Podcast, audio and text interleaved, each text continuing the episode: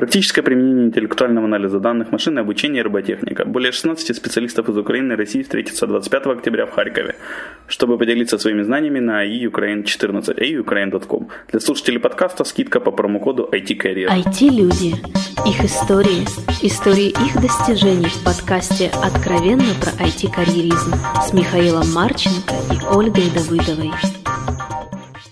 Всем привет, это 171 выпуск подкаста «Откровенно пройти карьеризм». С вами Ольга Давыдова. И Михаил Марченко. Сегодня, Оля, мы где находимся? Ой, мы в Одессе.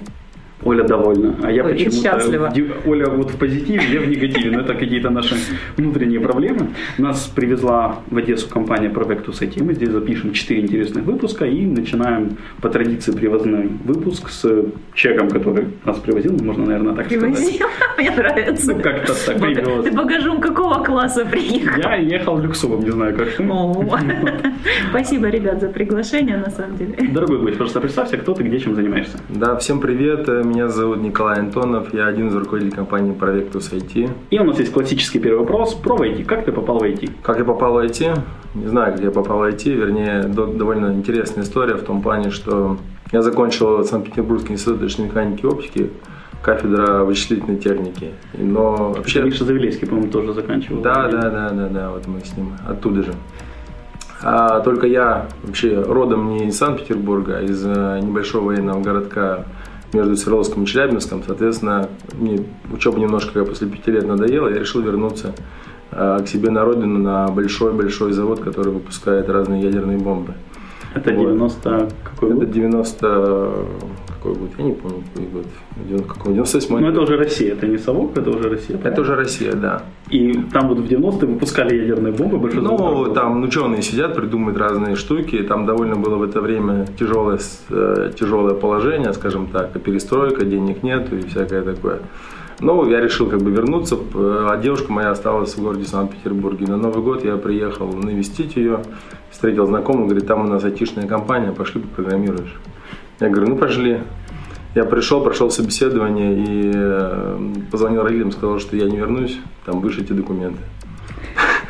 А так можно уволиться с завода, который занимает... Ну, как бы да, так родители постарались, уволили меня.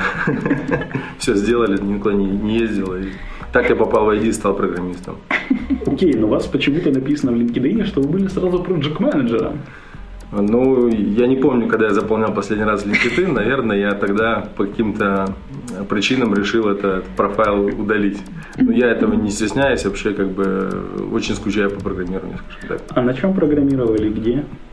Ой, тогда это был вообще какой-то такой специфический язык, который уже не существует, назывался HPS. Мы писали систему для дат- датского правительства по учету безработных. Это для В компании. 90-е в России писали систему. Да, это, ну, вот я работал, попал- попал в аутсорсинговую компанию, которая работала для компании Computer Science Corporation, и мы вот эту систему делали на этой штуке, на HPS. Сейчас вот э, Она, вы она до сих по- пор работает у них? Я не знаю. Наверное, работает. У них, наверное, Но безработица. меня можно пытать, я уже про HPS ничего не вспомнил. Окей, ну и вы, получается, работали HPS-ником. Я, кстати, не слышала. Ты слышал про такой вот язык? это- Не, нет, очень редко. Это такая там, это был датский специальный язык. Да, да, они свое что-то сделали, да. Ну, голландцы сделали питон для себя и хорошо сделали. Окей, а почему перешли из девелопера в project manager и это вот с вы на project manager перешли? Ну, я какое-то время активно занимался программированием, потом, как все идут по ступеньке тимлидом, э, PM, и все, все это как бы, все как положено, по-честному, А- без перескакивания ступенек. С учетом того, что скучаете по скучаешь, с учетом того, что скучаешь по программированию, почему не пошел по ступенькам В ширину. в ну, окей, в ширину, высоту. архитектора, например. Не, но как бы управление мне всегда нравилось, и как бы давать приказы и следить, как выполнять, это, конечно, мне больше нравится, чем, чем программировать. Но Военный завод, да? это- Но внутри что-то все равно хочет иногда пописать, и как бы вот мы вчера с, с клиентом разговаривали, он, у него было там свободное время, 4 часа, он сидел, программировал на Руби, он говорит, блин, я такой счастливый. Я, говорит, попрограммировал, чуть никто не мозг не компенсирует, какая-то Hello World получилась, получилось, там что-то вывелось. Вообще красота. А здесь постоянно кто-то мозг сверлит, что-то хотят. Николай, я как раз сейчас вот заканчиваю карьеру проект менеджером думаю вернуться в development. Спустя как два года я из него ушел на всякие такие странные вещи. Ну да, тут хотя бы только один проект менеджер, менеджер ест мозг, а там все. Да, поэтому... Причем и снизу, Да, и сверху. и с боков тоже да, нормально. Хорошо, как развивалась менеджерская карьера, если это карьера? Ну, карьера, да, то есть э, был, э, там, как я сказал, тим лидом, техлидом, потом перешел... э, Это все в рамках одной компании или... Это, скажем так, наверное, в какой-то степени в рамках одной компании, но она как бы так довольно активно росла. И тогда эта компания была Stars of Labs. А потом ее купила компания Oxygen Services, которая как бы до сих пор существует на рынке. Вот, и, соответственно, как бы вот рост э, происходил, скажем так, органически. То есть из проект менеджеров там команда управляла там проектом, вернее, несколькими. Сначала был один проект, потом несколько, потом постепенно-постепенно. То есть я перешел в такую позицию division менеджер. Ну, это в разных компаниях по-разному называется. У кого-то это бизнес-юнит менеджер, у кого-то division А менеджер. у разница про- ну, По-русски сказать, это руководитель отдела, скажем. То есть у меня есть набор проектов, э, набор людей, которых я веду, и вот как бы... То есть это руководитель нескольким, ко- некоторым количеством проект менеджеров. Да, у меня, ну, когда я вот уже карьеру свою в этом плане заканчивал, у меня было там около 12 проект менеджеров подо мной и 200 человек, грубо говоря, в отделе. Офис в Питере, ну, вернее, отдел в Питере, отдел в Одессе. А какая вот принципиальная разница, как-то мы, по-моему, об этом не говорили, вот просто project manager, да, когда у тебя там один, ну или несколько проектов, да, зависит от размеров, наверное. И когда у тебя вот такое количество проектов, есть принципиальная разница? Точнее, мы давно об этом не говорили. Ну, либо давно, да. Ну, разница, наверное, есть в том плане, что Project Manager, он сконцентрирован именно, скорее всего, на одном проекте, который пытается целенаправленно вывести в live или там сделать клиента счастливым, а там бизнес-юнит менеджер или division менеджер, он больше именно отвечает, чтобы набор проектов был, вышел отлично, то есть им помогает и с людьми, то есть там, если какие-то, и помогает с какими-то советами, если вот Ну, человек... это скорее как консультант уже выступает, скорее, да? То есть глубоко-то ни- никуда уже не Глубоко нет, уже там как бы да? детали проекта, конечно, уже не прыгаешь. То есть, это, ну, ты понимаешь, что там происходит, но именно там до каждой запятой. Ну, это такой, как координатор, получается. какой-то Ну, такой. в какой-то степени координатор, в какой-то степени адвайзер, в какой-то степени, там, ты отвечаешь за деньги, чтобы бизнес тут бежал, чтобы юнит развивался. Ну, то есть это уже бухгалтер, получается. Бухгалтер. А, окей, А, мне просто немножко интересно, как проходит слияние больших компаний. Насколько я понял, Старцов на тот момент была в принципе не маленькой. Exigent был в разы больше, по сути. Ну, по тем размерам вообще все это казалось какими-то громадными слияниями. Но на самом деле после слияния, слияния Oxygen и Starsoft появилась компания там, в 400 человек. То есть на самом деле это не такие большие, как сейчас, как бы Мегакорпорация. мегакорпорации, которые могут там... У нас наша компания уже 300 человек, поэтому как бы примерно такого же размера. Но вообще, то есть э, я понимаю, что Oxygen тогда развивался активно аквизишенами, они активно скупали компании, компании, и что было, наверное, хорошо, то есть слияние произошло очень так мягко, то есть никаких революций, ничего, то есть по большому счету ничего не поменялось, только сначала была, нам как бы рассказали, что это не Oxygen купил Starsoft, это слияние, это как бы две равноправные А удалось компании. таки сохранить, да, вот какую-то Да, да. индивидуальность этой компании, то Появилось, на- растворилась. да, появилось название Oxygen Services Starsoft. Через год э, Starsoft отвалился и Такая мягкая ассимиляция. Да, да, да. Как это, красная шапочка, ты выбираешь дружественное слияние или какое-то там поглощение, я не помню. Ну, анекдот такой был когда-то. Модный в стартаперских кругах.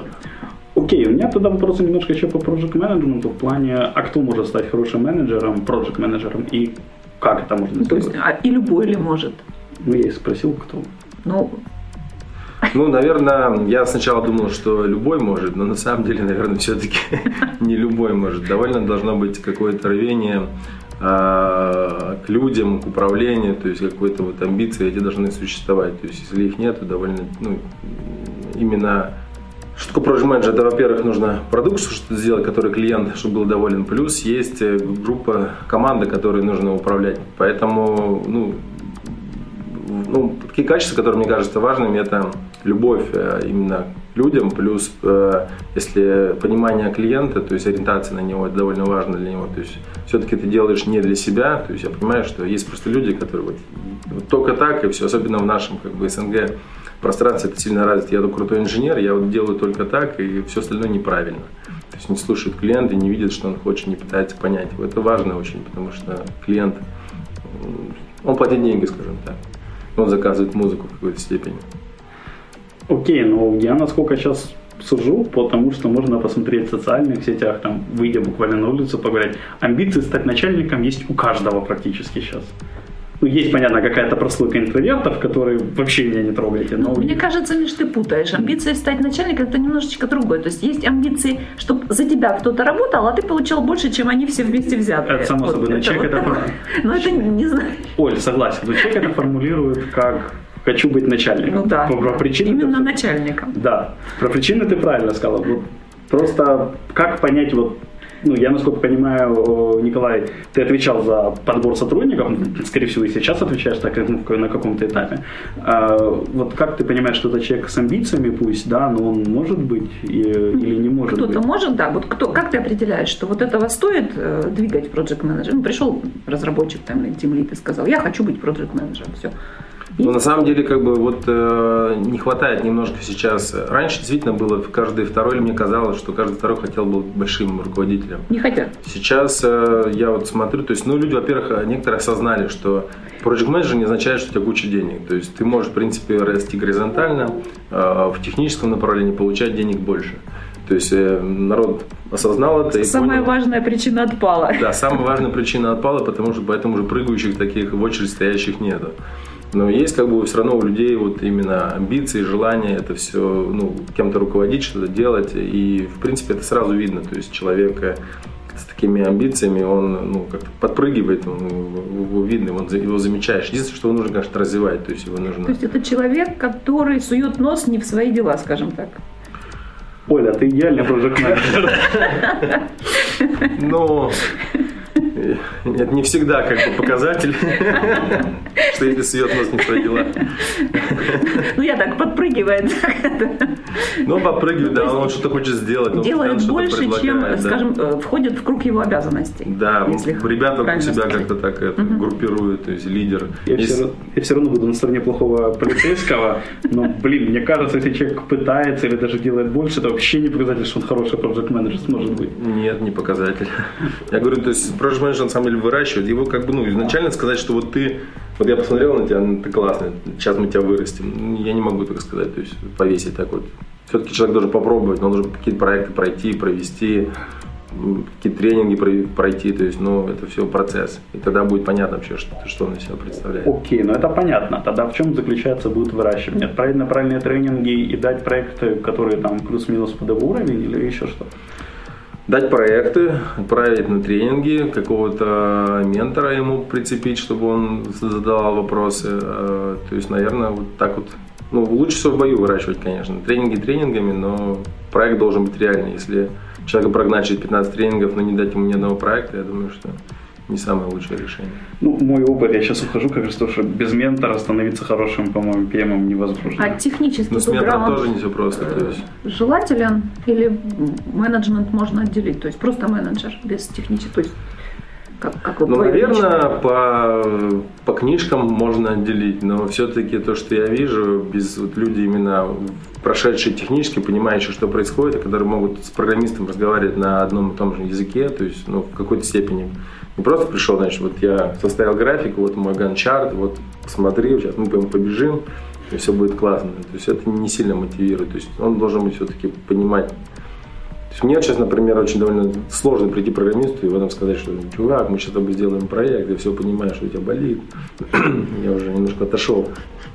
Я, Но тем не менее, я больше получается. могу. А. Слушай, Николай, есть такой вопрос. Я его недавно обсуждал со своим товарищем, который такой ярый продуктовик, он в продуктах почти всегда работал. А, какая вообще роль скромастера, продукт-оунера в разработке? Насколько это может быть один человек, не один человек? Или вы, кстати, не особо дружите в плане, что project менеджер и, и все, вот, с крановской всей этой Нет, с крамовскими штуками мы довольно хорошо дружим, и я понимаю, то есть, как это все живет и работает, как это э, используется.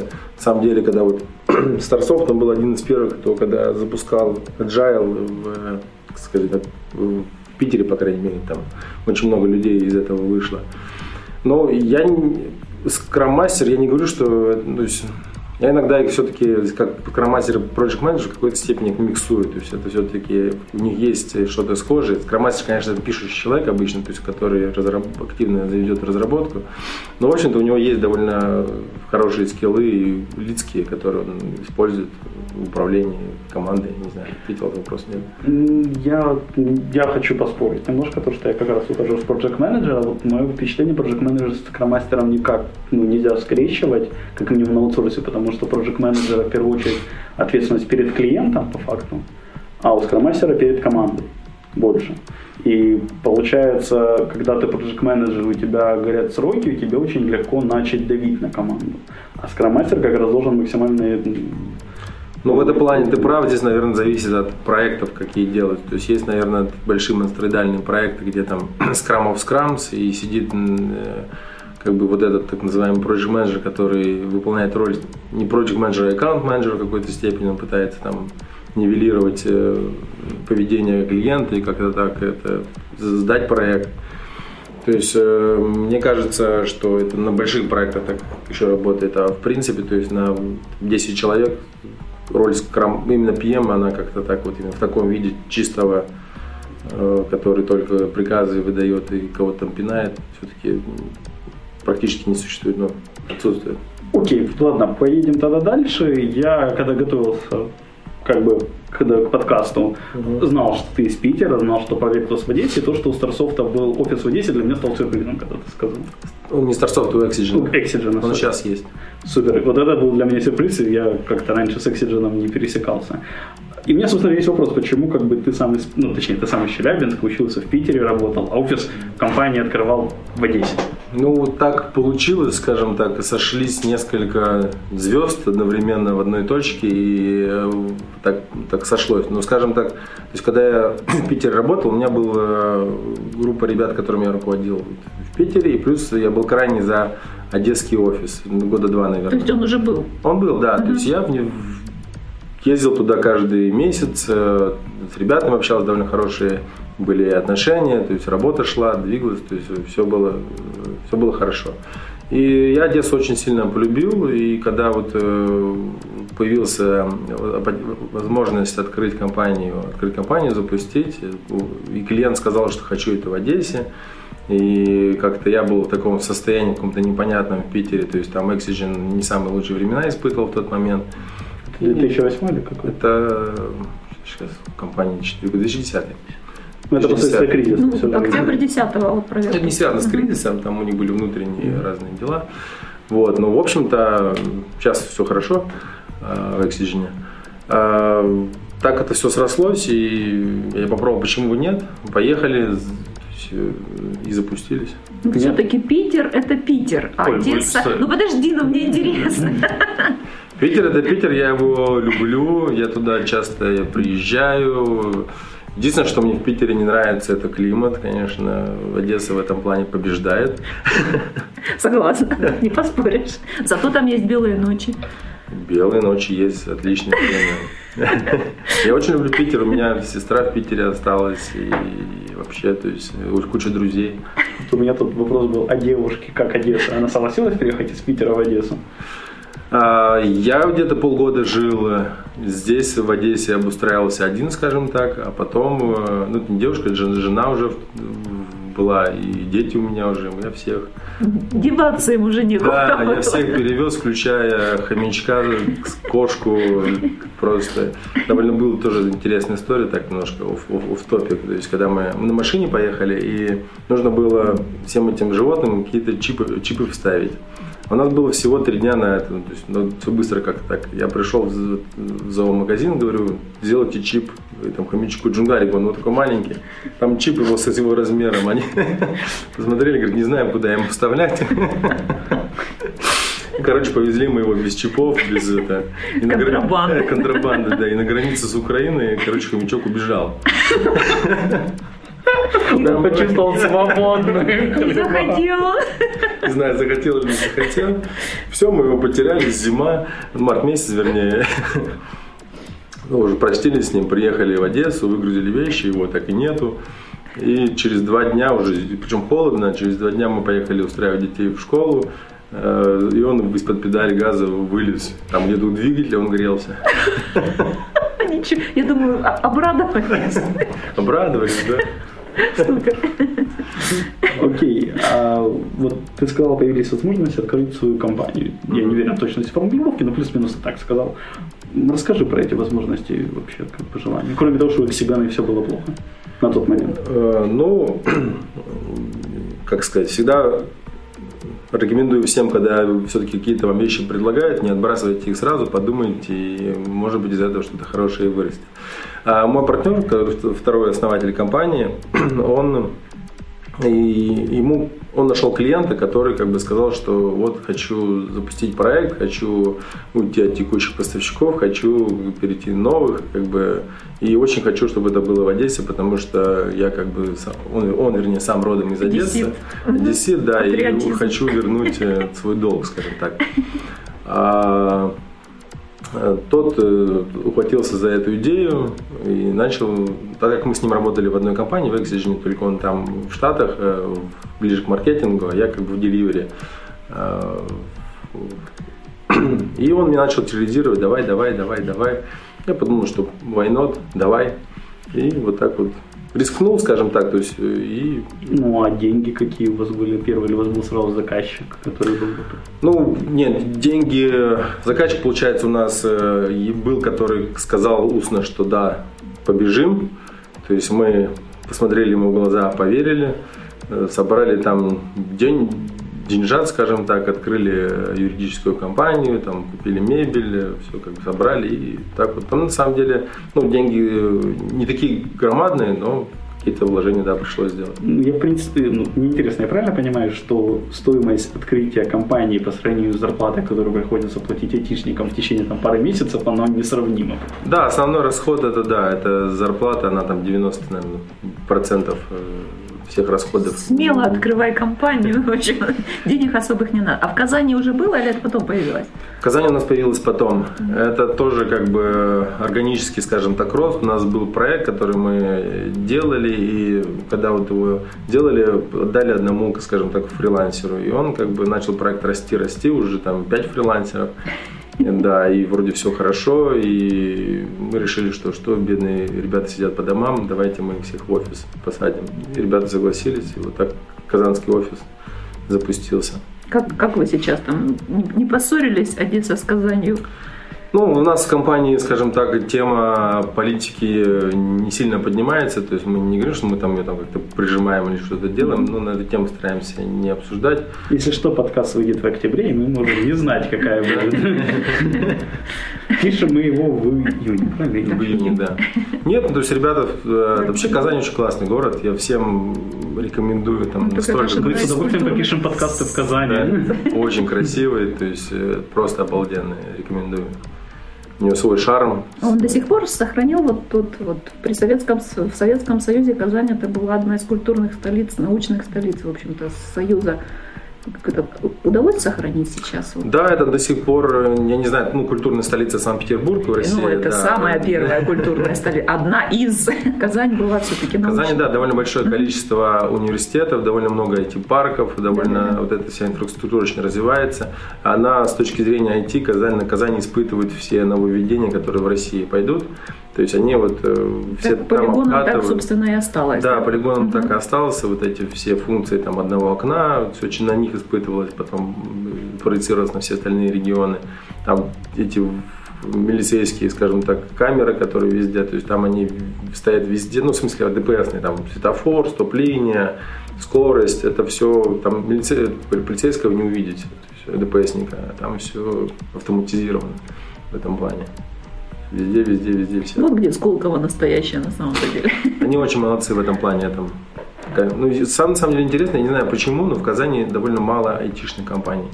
Не знаю, с чем это связано, но вот небольшие компании, и там нет ни люкса, ни пама, там, я не знаю, с чем это связано. Но там как бы, а люди вроде есть, но довольно как бы не, не сильно рвутся, скажем так, войти. Есть, видно, другие бизнесы, в которыми интересно. А я уже думал, что можно ехать в Казань и открывать свою IT-компанию. Да таких нет уж конкурентов, так что можно Нет, ехать. Это есть же, конкурентов больших нет таких монстров. А, окей. А в чем специфика проекта, то есть чем он отличается от Oxygen, Starsoft, от твоего прошлого опыта, или в чем он повторяет? Специфика, не знаю, то есть э, в какой-то степени специфика связана с тем, что такое... Я понимаю, что любая компания говорит э, эти фразы, что у нас family style, мы все одна семья, мы там друг с другом э, хотел сказать, живем, не живем, едим, кушаем из одной миски и всякое такое. Но на самом деле в какой-то степени нам здесь это удалось действительно создать такое вот внутреннее, внутреннее состояние, что очень такие очень добрые э, отношения. На самом деле очень, ну, это больше всего горжусь и больше всего это нравится в какой-то степени, то есть э, было целью. То есть я понимаю, что денег на самом деле можно сэкономить здесь и заработать больше, там, купить себе машину какую-нибудь подороже.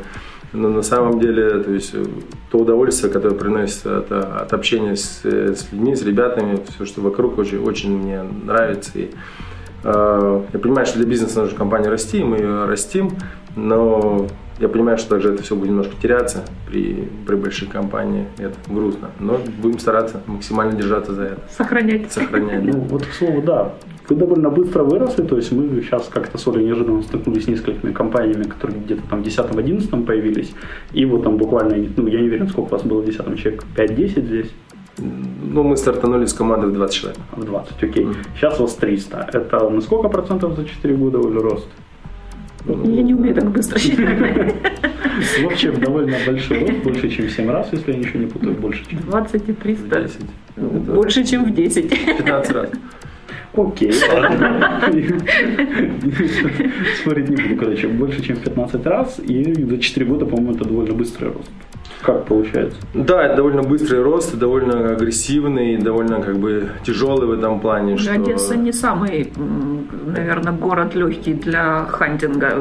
Да, для да, да. Одесса вообще, то есть э, вообще Одесса отличается, я скажу вам, это вот э, э, Одесса вот от российских городов, как бы вот я в Питере очень долго жил, небо и земля, то есть это совершенно другой менталитет, совершенно другой хантинг, совершенно другой подход к людям, другие разговоры. То есть это, ну, А можешь несколько вот ключевых моментиков? В чем отличие? Ну, с точки зрения, например, про те же деньги, в Питере никто не торгуется. То есть, вот, есть, есть, есть офер, есть понимание, есть договорились, побежали. Здесь всегда какие-то мансы начинаются. Это нужно Причем уже даже после того, как после- договорились. Уже после договора. Одесса замечательно, конечно. Это а подожди, это вы на привозе ходите или где вообще?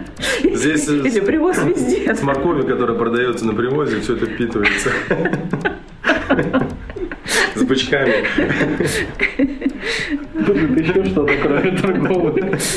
Так, деньги, что еще? Ну, вот это как бы такая Это вот, э, сразу это бросается. Сразу, то есть это для тех, кто из Питера очень сильно там все-таки северные и южные очень такое отличается. Ну, я тут недавно сталкивалась. Ну как же, ну мы же пожали друг другу руки, мы же уже обо всем договорились. А, говорю, ну, ну. да-да. Ты не рассказывала, я тебе потом расскажу про это. Вот, это, наверное, такое основное э, отличие. Наверное, одно из основных. То есть, я не знаю, остальные нивелируются по сравнению с этим. Всего остального можно привыкнуть. А Окей, хантите в основном в Одессе или привозите со стран? Нет, очень много привозим. А, У нас так... У меня есть знакомый ПМ, который сейчас увольняется из Львова, мой друг как это. я думаю, оно вообще знакомое. Вот. Очень много привозим, наверное, ну не знаю, процентов э, могу собрать, 20, наверное, может не 20, там 15 А легко едут в Одессу? компаний. Э, Мы пользуемся все-таки вот э, плюсом, что тепло, хорошо, Море. то есть море, да, то есть э, ребята соглашаются, приезжают не только как бы из маленьких городов, которые вокруг, из России везем, из то есть из Киева кто-то переезжает, надоедает большой город, то есть из Москвы переезжают, то есть, ну, в принципе, то есть, да, э, есть определенные трудности с, э, там, с россиянами юридически там устроить все это, как-то сделать, но вообще, то есть, едут. У меня, Николай, появился неожиданный вопрос. Просто вот я относительно недавно, ну сколько, чуть больше, чем 10 месяцев назад, переехал из Харькова в Львов. И для меня был шок переехать из города с метро в город без метро. Он мне причем не верил, что это большая разница. Не верил, осознал полностью, потому что когда ты приезжаешь на неделю, это нет разницы. Ну, ты не замечаешь, а когда вот на жизнь, как этот момент у вас? Как в Одессе без метро можно жить. Но вообще, когда, когда я постоянно летал в Одессу, мне говорят, у нас тут такие пробки, у нас тут такие пробки, ну просто ну, нереально ездить. Я приехал как бы на машине, все сел, я не понимаю, где же эти пробки, потому что когда я в Питере стоял там по полтора часа домой, пытался добраться в пробках, в реальных пробках машины стоят, а здесь все как-то так это, оно Движется, ну потихонечку, оно ну движется. Ну, 20 минут я езжу вот, э, из, с окраины города, и все считают, что я живу просто у чертовой куличку. Разбалованные мы тут с Мишей. По-любому. А когда в Москве меня, извините, я вышел из электрички, и меня, и мне нужно было в другую сторону, но никто меня не спрашивал, меня внесли в метро. Вот, вот, это, вот это сервис, ты понял? Как это, как Apple, мы знаем, что вам надо. И мне пришлось вниз спуститься и подняться вверх. Окей. А, Вы, насколько я знаю, дальше расширяетесь в Болгарию. Да, у нас э, рассказать про это. У нас, да, действительно, в планах э, на этот год мы себе поставили как бы открыть э, пару локаций новых и, от- и поставили себе в план открыть пару бизнесов новых. Ну, что, под бизнесом я имею в виду, э, скажем так, направление нашего развития, какую-то услугу определенную более прокачать и которую можем клиентам предоставлять.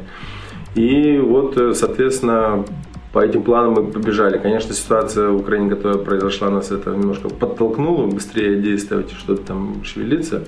Потому что все-таки сейчас стало немножко полегче, но вот два месяца назад, э, говоря с клиентами, говоря про Украину или Россию, у всех э, лицо передергивается и очень тяжело Да еще и в связке Украина плюс Россия. да. сначала как бы было, началась вся каша с Украины, то есть нельзя было слово Украина говорить, начали говорить слово Россия. Потом Россия вступила в эту тоже Кашу. конфликт, да, в эту кашу. Теперь уже начали в России нельзя говорить, про Украину легче стало говорить, потому что она как бы такая вот Жертва. жертвой стала, да, в какой-то степени. Клиент это Штаты или Европа? В основном Штаты. Да. И это, конечно, была громадная работа проделана по, по переговорам, по утихомириванию клиентов, объяснению, что не так все плохо. Гости привозили, показывали, Гости привозили, нормально. да, но не все как бы готовы ехать, то есть нужно найти самого смелого, кто приедет, потом расскажет там, что все нормально, никто не стреляет, никого не вырезают. Медведи вообще по улицам не ходят. Да, это довольно, ну, это громадное количество работы вот было на эту тему. И запуск этих офисов в какой-то степени логическое продолжение, то есть мы теперь там говорим, что вот мы в Европе, мы там в Болгарии, там, и это Я надеюсь, вы за собой конфликт не перенесете туда. Мы вообще никакие конфликты за собой не будем перетаскивать. Окей.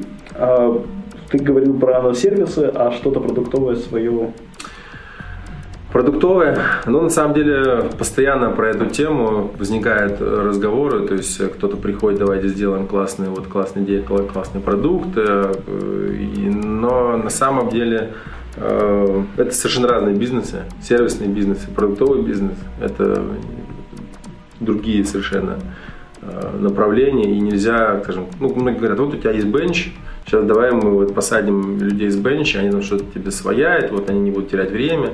Так постепенно у тебя создаться супер-пупер продукт. Ну, во-первых, на бенче обычно как бы кто сидит? Не всегда самые лучшие, скажем так, кандидаты. скажем, дипломатично. Да, да. К счастью, у нас вот, не знаю, как нам это удается, но вот э, три года мы без бенча живем, всегда, всегда все куда-то там при, пристроены э, на проекты. То есть, соответственно, на бенче не сам. Потом нужно на продукт это фокусироваться, отдельно сидеть, лучше вообще команду отсоединить, и вот она должна бежать. Мы пока не, не увидели какую-то такую идею классную, которую бы вот мы готовы бы вложить. Такие мелкие какие-то вещи делаем, но вот именно что-то такое глобальное, чтобы потом продать Facebook или еще кому-то пока не придумали.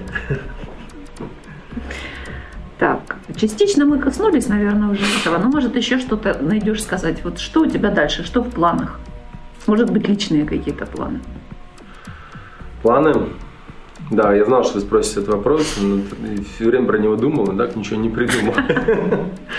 Э, но на самом деле, ну, если про, про рабочие как бы, планы говорить, то в, в планы это вот эти два новых э, сервиса и два новых офиса раскрутить и запустить, потому что мне казалось, что все это будет очень так раз. На самом деле в Болгарии не все так просто. Оказывается, совершенно другие люди, другой менталитет. Неожиданно. Опять. Это опять все по-другому. Прямо это налево. И да, это нет, нам вот мотать головой в другую сторону, это тоже... Что ж они вот такие все разные везде? Да, все, у каждого есть свои, свои фишки. А, то есть я надеюсь, что все-таки нам это удастся с точки зрения бизнеса.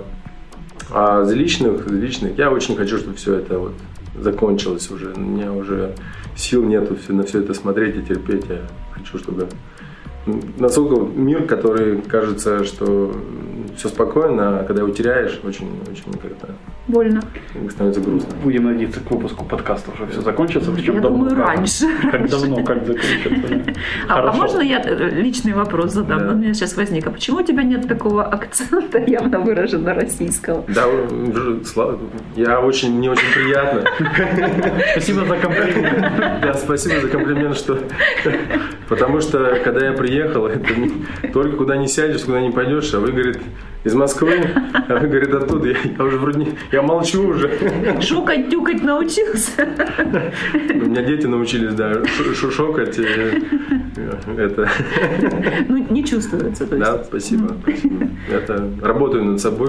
Английский забросил, учу украинский. Кстати, а на тему детей в плане образования и всяких, ну, с детьми я просто представляю, что довольно много мелких сервисов, которые обеспечивает город, связано, да, там садики, школы, во дворе наркоманы, алкоголики или их нет. Вот как это в сравнении с Питером для детей в Одессе? В сравнении с Питером, э, ну, как сказать, э, ну, с точки зрения, там, если говорить про школы, то есть никаких проблем не испытывают с школами, то есть дети ходят, они ходят в русскую школу, говорят по-русски, ну, мы как бы не стали их отдавать в украинскую, все-таки сложно будет. А С этим проблем в Одессе, скажем так, нету. На улицах тоже я, я здесь никаких тоже не испытываю там проблем. Но в, в Питере, конечно, Питер это Питер, это немножко более развито, то есть это более развитые дворы, там какие-то площадки спортивные, это все присутствует. Ну, надо всегда что-то выбирать. Где-то есть плюсы, где-то есть минусы. Здесь прекрасная погода, море, на которое как бы дети ходят и счастливые, там всегда тащат. Ну, правда, они тащат какой-нибудь обычно в этот, где есть бассейн, а не в море, где можно куда Избалованные. Избалованные. Хорошо. Посоветуй две книги нашим слушателям. Две книжки. Тоже думал над этой темой, какие две книжки посоветовать. Можно Э, вообще любые. вообще Художественные, про детей, учебники по физике. Сейчас как раз вот... Мне очень понравилась книжка, э, тоже металловая, ну, очень маленькая, там буквально 10 страничек «Кто украл мой сыр?». Что-то такое рекомендую почитать про мышек, которые там по лабиринту ходили. Ну, очень такая полезная книжка. Это не детская, это взрослая. Вот. И э, очень мне понравилась книжка про компанию «Запас». Она продает ботинки. Да, это, ну, известная книжка, э, доставляя Счастье. доставляет счастье, да. Я просто ее прочитал и вот пытаюсь максимально на клиентах это все доставить им это счастье. Ну а так, на самом деле, важная, самая важная книжка, которую рекомендую, ну, не всем, не у всех применима, но больше тех, у кого есть дети. Садитесь вечерами с, с ребенком и читайте им разные книжки. То есть я вот сейчас прочитали мы с дочкой всю перед сном «Волшебник изумрудного города». То есть вот просто... Причем именно волшебник изумрудного, не из страны Оз, который. Мы все прочитали А. вот все тома, которые там были, последние какие-то уже, конечно, более наркоманские, очень. Но первый. Вот, то есть читайте книжки, наслаждайтесь общением, на самом деле, с родственниками, с друзьями. Это на самое более важное, чем работа. И двигайтесь в этом направлении. И напоследок пожелать что-то хорошее нашим слушателям. Двигайтесь в этом направлении. Ну, на самом деле, пожелать из хорошего. Подкаст будет в октябре. Надеюсь, действительно все это рассосется. Но очень всем желаю, чтобы все это закончилось, мира, э, чтобы все были счастливы и довольны, никаких войн, э, и чтобы все думали больше о о помидорах, о огурцах. Как доставлять счастье. О том, как доставлять счастье, но не думали о войнах и о всем остальном. Все это правда, на самом деле, где-то посередине. Окей, большое Все, спасибо. Спасибо большое. Что привезли нас, большое спасибо, что отвечали на наши вопросы, большое спасибо слушателям, что слушали нас. Все вопросы и пожелания мне на почту шами 13 собака gmail.com. Всем спасибо, всем пока. Побежали на море. Пока-пока. Откровенно про IT-карьеризм с Михаилом Марченко и Ольгой Давыдовой.